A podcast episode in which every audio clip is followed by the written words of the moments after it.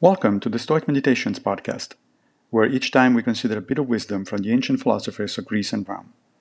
I am Massimo Piliucci, a professor of philosophy at the City College of New York, and I will guide you through this reading.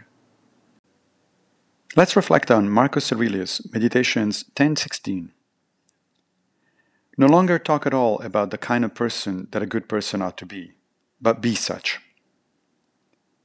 This passage is often interpreted to mean that Stoics should never talk about Stoicism, they should just act as Stoics. Practice stealth Stoicism, as modern author Bill Irvine puts it. But that can't be right, or we would have to do without both Seneca and Epictetus, who talked a lot about their philosophy. Rather, Marcus here is addressing himself. Remember, the Meditations is his personal philosophical diary. He was getting old when he wrote this, and he had studied Stoicism all his life. He probably arrived at the conclusion that he knew enough about the theory and that it would be better to focus exclusively on the practice. But again, he wasn't a teacher, so this should not be interpreted as a universal precept.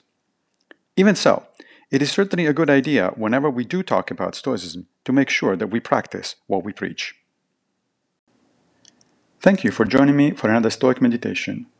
I will be back with a new episode very soon, if Fortuna allows, of course. If you like this podcast, please consider supporting it by opening your browser and going to anchor.fm forward slash Stoic Meditations. Also, please take a minute to give the podcast a good review on whatever platform you use to listen to it.